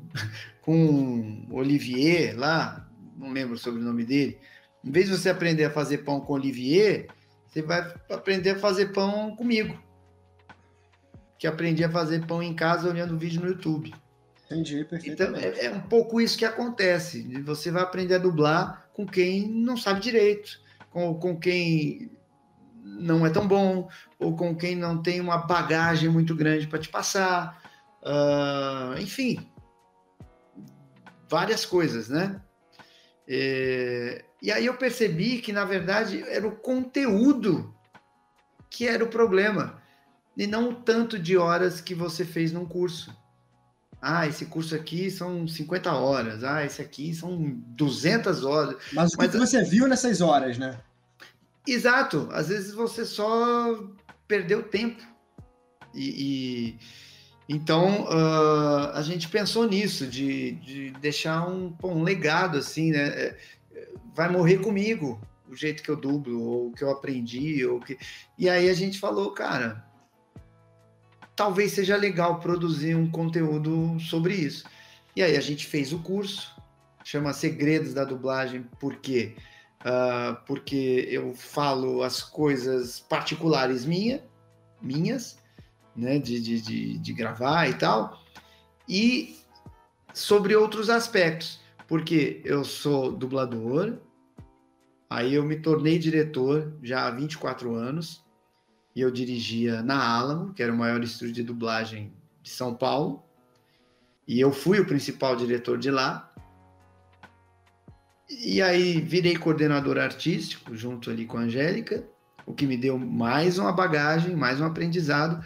E hoje sou dono de um estúdio que eu tenho mais outra bagagem, aprendi mais coisas, entendi mais coisas, percebi coisas do mercado que quando é que nem quando você é criança e quando você vira pai. Né? Quando você vira pai, você começa a entender coisas que você não entendia, você começa a lembrar de um lance que sua mãe falou, de um lance, sabe? A, a tua visão muda. E então eu peguei toda essa visão, meio que 360 graus, como dublador, diretor e empresário, e estou passando todos esses instrumentos, essas ferramentas para as pessoas que estão chegando, uh, que eu acho que tem muito mais valor do que uh, ah, do que o, o, básico, o arroz com feijão, entende? Uh, a minha ideia, o meu sonho é, poxa, eu conseguir ter alunos que se transformem em top, que esses caras se tornem top na carreira. Pô, eu vou ter uma felicidade assim, pô, descomunal, vou morrer feliz, sabe? Nem que seja um só vou falar, pô, que legal, cara. É, eu sei que eu participei, que eu influí, que eu, que eu tive um impacto verdadeiro e positivo na carreira de uma pessoa. Muitos alunos que eu tive hoje são dubladores, dubladores famosos, até diretores e tal. Eu tenho diretores aqui que foram meus alunos, uh, mas eu acho que, que os segredos da dublagem agora é diferente, porque realmente eu estou compartilhando tudo. O que... E onde é que a gente acha esse curso ainda?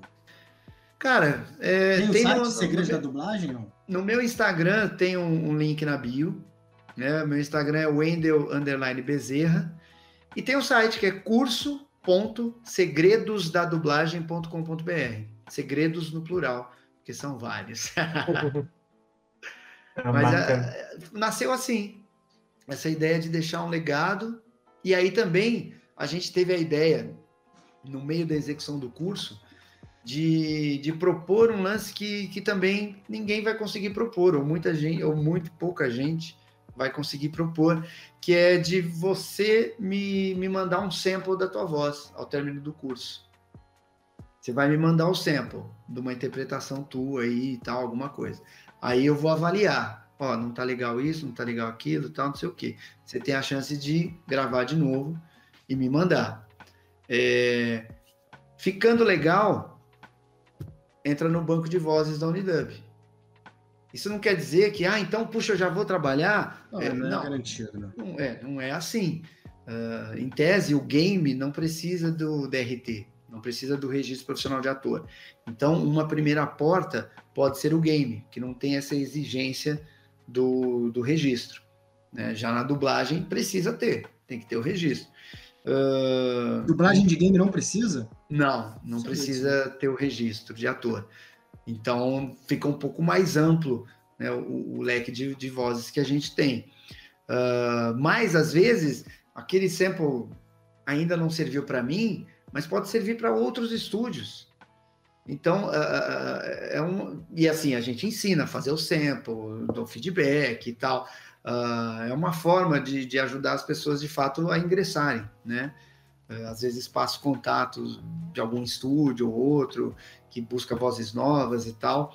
Então, eu acho que pode ser algo que, que vai trazer um benefício para o mercado, que vai trazer um benefício para a Unidub e que eu espero, poxa, que traga um benefício muito grande para as pessoas mesmo. Até teve uma, uma arquiteta que fez o curso e ela falou que fez só por curiosidade, porque ela achou legal e tal, né? Achou acessível, falou, ah, vou fazer. E aí ela me escreveu um e-mail, preciso responder essa mulher, eu esqueço.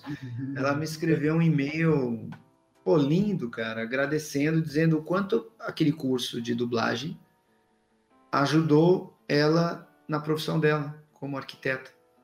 Porque é, é, é aí que é o lance. Eu não fico só no arroz com feijão da dublagem. Ó, fala assim, fala assado, sincroniza aqui, não sei o quê. Eu, eu, eu trato a coisa de uma forma muito mais ampla e profunda que, que vai te servir como ator, como dublador e tal, mas tem coisa ali que você vai carregar pro resto da vida. Alguns pensamentos que eu tenho como profissional e tal, como você conquistar as coisas, conseguir melhorar aqui, melhorar acolá, uh, dicção, articulação, forma de falar.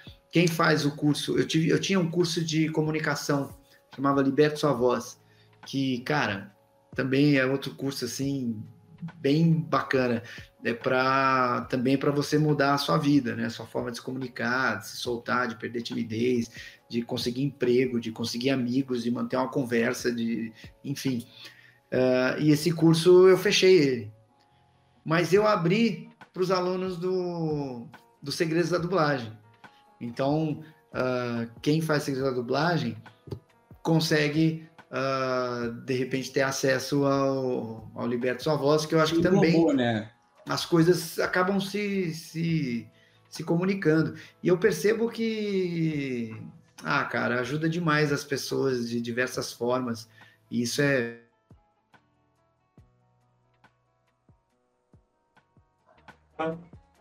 Oi, acho que deu uma travada lá no. No Ender. É. Oi! Aí, ué. Voltamos, velho. Meu Deus do céu, que ódio. Já xinguei todo mundo aqui por, oh, mensagem. Tá aqui, oi, Fabiana. Ih, eu acho que ele caiu, ele travou, hein? Meu Deus, deixa eu ver o que tá acontecendo. Uh... Não, a gente tá, tá, encerrando aqui. Cara, você vai me desculpar, Wendel. Eu esqueci a linha de raciocínio que a gente tava. Pois é, eu tava falando, acho que falei de, você tava falando do seu de curso, legado. Você mudou, é, legado. o seu curso antigo nesse novo, né, dos segredos da dublagem e deixar legados. É, é, você está falando sobre isso. É, acho que eu falei do sample, né? Que... Sample de voz no final do, do curso, a pessoa te manda. E é você mesmo que edita? Edita não, desculpa. É você mesmo que ouve todos os samples e você faz as correções? Sim, eu e a Aline juntos, porque a Aline participa muito desse processo de, de escolha de vozes para alguns filmes, para games e tal. Então a gente troca figurinha juntos ali uh, sobre e é isso aqui, é legal, não sei o que e tal. Aí eu dou um parecer mais técnico, vamos dizer assim, né? Uhum. E é legal que ela dá um parecer meio que de sensibilidade. Ah, pô, essa voz eu achei bacana. Ou ela tem um conhecimento grande, assim, ela fala, pô, falta esse tipo de voz. Tá faltando gente assim, gente assada. Ela, ela conhece, ela tem uma memória melhor do que a minha em vários aspectos. Então, às vezes, ela vai lá, ela fala, pô, não, eu vi lá que o, o Lucas, ele, poxa, ele já fez três cursos e ele fez um, um teste uma vez, não sei, então é legal que ela meio que conhece os alunos, não sei como ela consegue isso, mas Só pela voz gente... que ela conhece? Não, pelo nome. É ah, é muito louco. É, tem gente que tem essa memória, não tem jeito. É... Ô, Eda, seu dia só tem 24 horas mesmo? Fala a verdade. Cara. Não é possível, cara. Você fez algum pacto quando você nasceu que seu dia tem 36. Putz, é, eu, eu, durmo pouco. Você dorme? Eu durmo pouco, a Aline fica brava comigo, ela briga comigo, porque precisa, né? Saúde para descansar é. e tal. É, mas eu tô, tô atrasado pra caramba esse, esse mês aqui de, de abril, nós estamos em abril, né? esse mês de abril, cara, começou a segunda semana, a segunda quinzena, e eu não tô conseguindo dar conta das coisas que, que, que eu tenho que fazer e tal, mas, mas uma hora engata. E é não, é melhor assim também, porque mente, mente vazia, oficina do diabo, claro, né? Então, claro. A gente... E é engraçado que assim, você aparenta, lógico, é, posso estar muito errado, mas claro, você é um cara que. Alô, Wendel, tá ouvindo? Tô. Porque você parou assim, eu falei, travou de novo. Ele parou pra você entrar. É, aí você parece, claro, eu acho que eu posso te julgar que você é um cara que workaholic. Vamos falar, vamos falar assim, você trabalha muito, lógico. Mas você parece ser um cara que, putz, tô atrasado. Não é aquele cara de, meu Deus, tô atrasado, eu preciso fazer isso urgentemente. Eu tenho até um problema, cara. Eu gosto um pouco, às vezes, de estar atrasado, às vezes eu perco a mão. Mas é porque isso me obriga a ser mais ágil, mais rápido, sabe? Uhum. Se eu tenho muito tempo para fazer alguma coisa, eu vou empurrando, eu vou empurrando. Então eu gosto de, de me sentir pressionado, porque aí eu, eu vou lá e arrepio e acabo focando mais e trabalhando melhor. Mas eu tô meio errado. Wendel, a gente vamos, então, é, tava combinando aqui com a Fabiana, até para a gente estar tá encerrando, já tomou muito seu tempo. É, eu vou fazer uma brincadeira aqui com você, se você topar, eu vou te fazer cinco perguntas e você vai me responder. Bate pronto, não pode pensar. Pensou, perdeu. Ixi, ferrou. pode deixar, é, pode ficar tranquilo que não é nada muito comprometedor. tá? Vamos lá? Vamos. Wendel, um ídolo na dublagem. Uh, André Filho. Um personagem que você dublou e que mais te marcou. Goku. Uma meta profissional.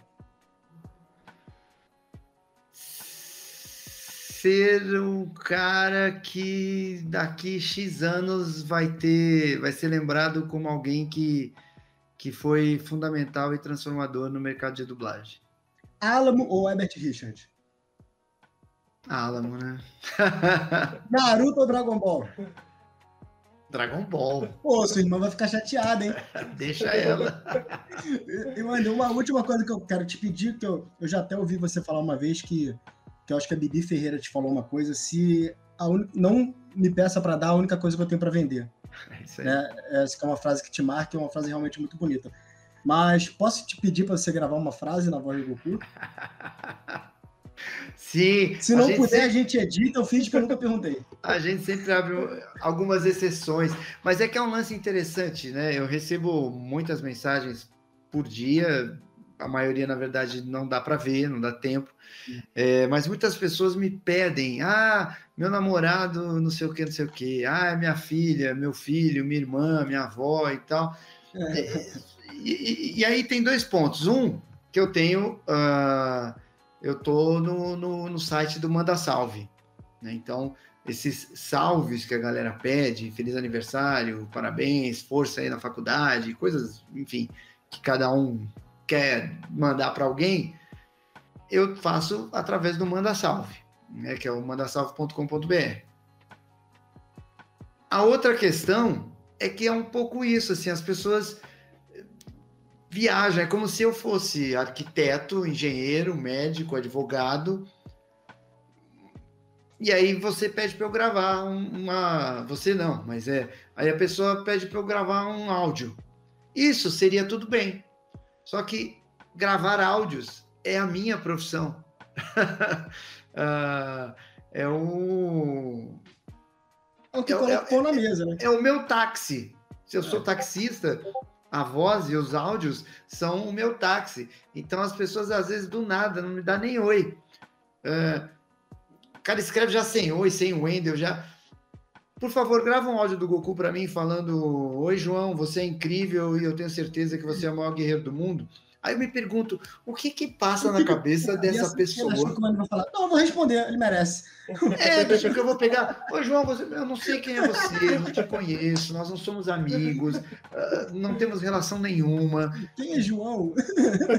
É, você não está me pedindo favor, você não está pedindo nada, você não está oferecendo uma contrapartida, não tem nexo eu gravar um áudio para você do além. E tem aqueles que também acontece muito, que a gente já pega a manha, já sabe que é mentira. Nem sempre, mas a maioria a gente já pegou.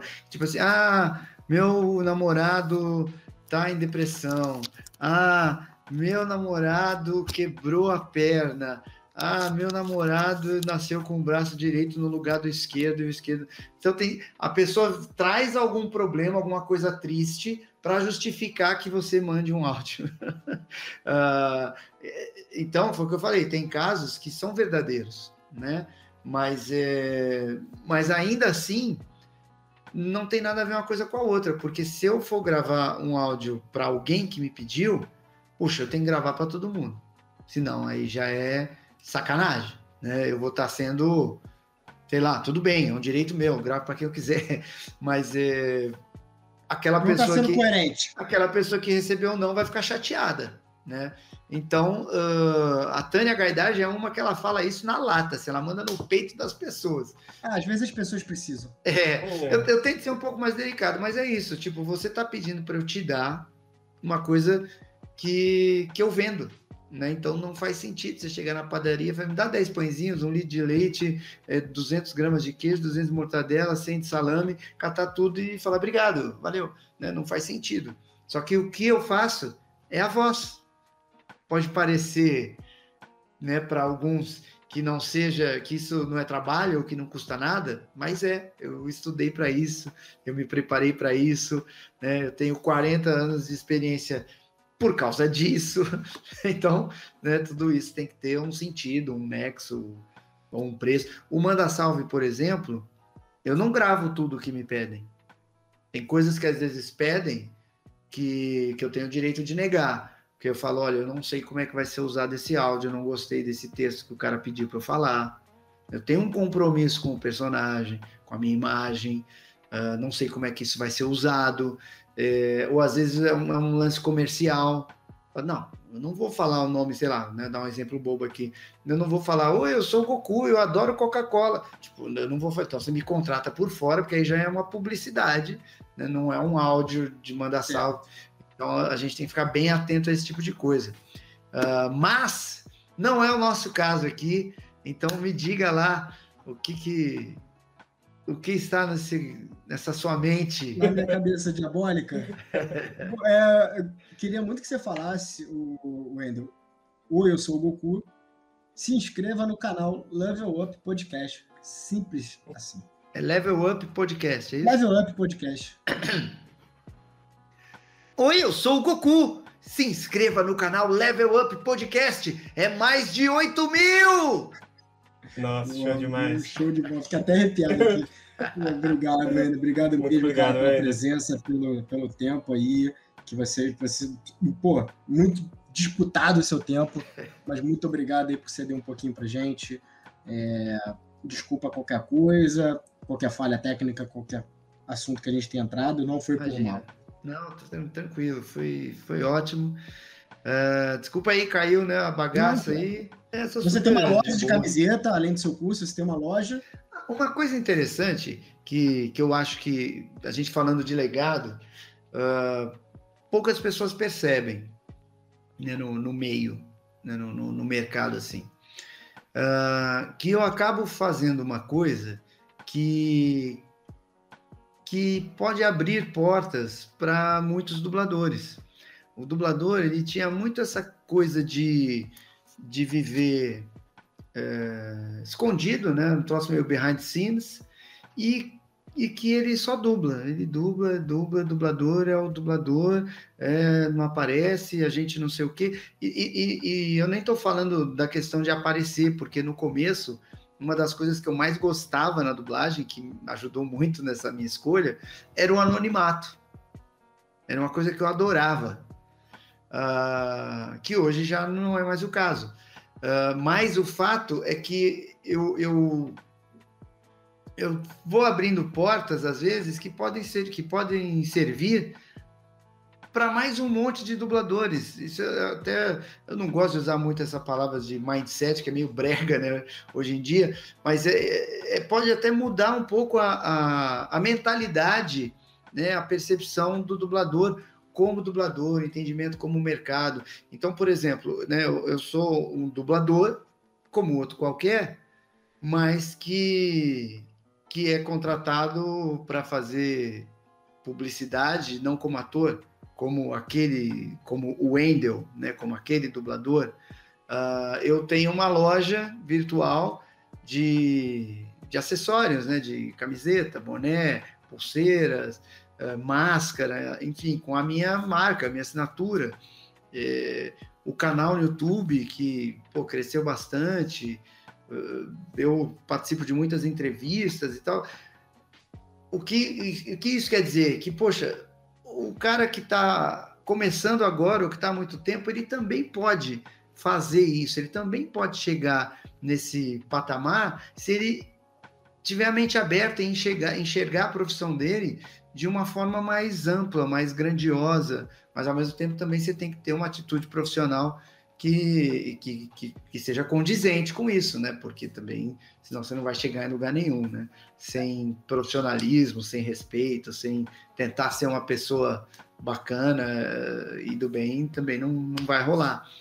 Mas, uh, mas esse, esse é o fato, assim, que eu acho que eu vou criando coisas que deveriam ser replicadas, assim, pelos dubladores. Até o fato de abrir um estúdio de dublagem, né? Eu acho que todo dublador devia abrir um para começar a entender como é que a coisa funciona, que não é bem assim, que a sua postura precisa ser outra, que, que a coisa é muito mais séria, envolve impostos, contratos, funcionários, uh, prestação uh, social, enfim, né? tem um monte de, de coisas que eu acho que, que, que seria legal que o mercado to todo percebesse, entendesse, que eu acho que isso ia engrandecer mais ainda a, a profissão, o mercado, o trabalho, e isso seria bom para todo mundo. Sim, é, sem contar que o quem está começando agora vê, pô, o cara que está no topo, ele não para, ele está sempre se inovando, ele não está simplesmente sentado e aproveitando que ele está no topo. Pô, se ele faz isso, eu não posso fazer menos que isso. É isso que eu acho. É isso que eu, eu acho. direito de fazer menos. Exatamente, eu acho que, é, que, é, que é, a ideia é essa, é motivar, impulsionar, inspirar, uh, mas é preciso que a pessoa tenha essa percepção que você falou, né? Porque às vezes a pessoa ela quer só aparecer no, no Instagram, receber aplausos e tal. Eu acho esse carinho muito bom, muito gostoso, muito motivador, mas eu não me iludo com ele. Não é ele que, que me alimenta, sabe? Me alimenta é, é eu pô, ajudar, eu participar. E, e como eu recebo tanto carinho, todas essas coisas que eu vou fazendo, elas na verdade são para devolver. É uma forma de devolver uh, tudo que eu recebo, entende? Aí vai, aí vai vir o, o, o, tonto, vai falar: Ah, mas então por que você não dá o curso de graça? Porque nada que é de graça tem valor. Quando você tem uma coisa que é de graça, você, você não dá valor. Agora, se você pôs um, um pouquinho ali de dinheiro, você fala, pô, não, foi 10 reais ali, cara. É, eu, verdade, 10 reais. É verdade. Senão eu quero ele de volta. Então, uh, senão a coisa perde o sentido, né, de ser. E... Mas a ideia é sempre essa, cara, é, é ajudar, é transformar, é fazer crescer e é impactar uh, antes, Legal. através dos meus eu personagens. Acho que essa é a palavra, né? É, porque eu tenho os personagens com os quais eu já faço isso, mas eh, tem o eu também, né? Tem o, o, o Wendel, o meu ser, que pô, também quer retribuir tudo que eu recebi, tudo que eu ganhei. Uh, e aí eu sei que, porra, muita coisa legal pode acontecer com muita gente e eu, pô, vou ter participado disso. Isso é, é muito gratificante. Bacana demais, Wendel. Muito bacana nosso bate-papo, né, Rafa? Pô, não tem como. Né? Começamos com a chave mais do que de ouro, cara. Já, de já começamos com o Goku. Já. Não, é impossível tanta entrevista menor. Não tem como. Não tem como. Bom, quero agradecer demais aí a vocês Lucas, Rafael, a galera toda aí que está ouvindo a gente, que está assistindo, que separou aí um pouquinho do tempo da vida de vocês, porque o tempo é a coisa mais preciosa que a gente tem. Uh, então agradeço demais por esse carinho, por esse tempo de vocês e espero que passe logo, né? Esse momento terrível que a gente vive, para que a gente possa frequentar os eventos de novo e abraçar as pessoas, que eu também estou sentindo muita falta de, desse contato com o público. Já vacinou, Wendel? Já vacinou? Não, ainda não. ah, mas já já chega, já já chega, se Deus quiser. Tá legal. Tá, obrigado mais uma vez, Obrigado, valeu. Pela participação. Obrigado, gente.